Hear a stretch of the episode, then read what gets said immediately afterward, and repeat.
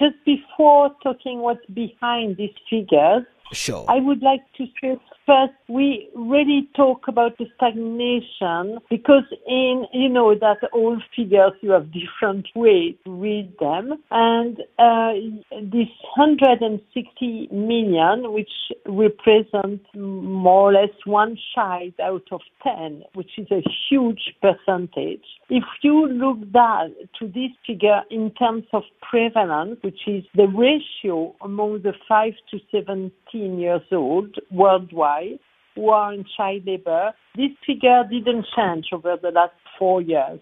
Uh, the increase in terms, in absolute terms, the increase of 8.4 million reflects an increase in demographic.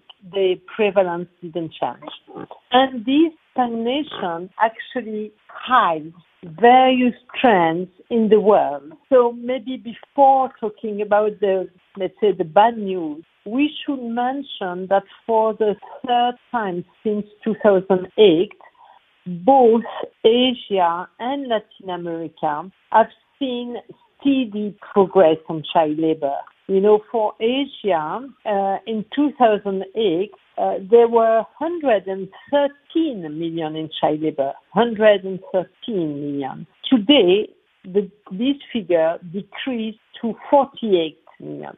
That's good news that deserves also uh, to be noted. And the same pattern for Latin America. It moved from 14 million to 8 and a steady progress. That shows, and that's really important for the rest of our discussion, that if the social and economic context is there and there is political willingness and there is economic conditions, we as international community, we as a world can make sure that child labor disappears in the future. These uh, new numbers are obviously a wake up call to all of the stakeholders, isn't it? Uh, what needs to happen as a matter of agency, Michael, to reverse this uh, pattern? Because I suppose much will also depend on how all of the stakeholders put their shoulders to the wheel and respond to this problem, Absolutely, absolutely. You know, child labor is not an easy phenomenon to tackle. There are many causes to child labor, not a single one. So our answer, the response of um, the stakeholders need to address all these issues. Definitely, we know the link between poverty and child labor. So, and poverty has many causes of course. But whatever is done and the effort to combat poverty will result directly in a reduction of child labor. But I would like to be more precise and just to talk about a few points. One is um, the level of informal economy. And I will link that to social protection later. When um, parents, when father, mothers are working in uh, informal jobs, and listen, today this is the case for 86% of African jobs. 86%.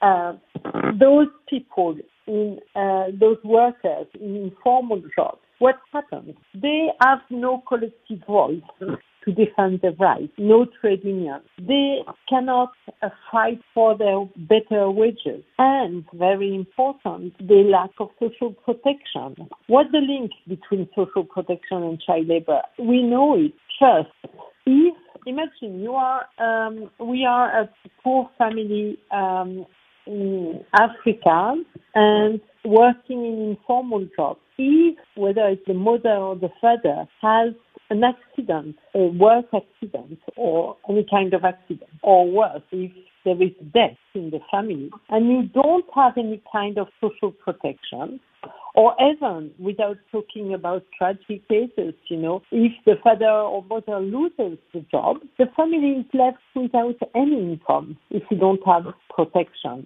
And what happens? You have to feed your family. The only way, and we don't blame parents for that, the only way for many families is to ask children to work, to bring back, to bring some income to the family so that there is food for the family. COVID-19 pandemic also presented a new set of uh, challenges, isn't it? Talk to us uh, as well about the link between uh, COVID-19 pandemic and uh, child labor. Yeah, very, very important. So one is directly linked to uh, the two points I made before on poverty and uh, social protection and informality.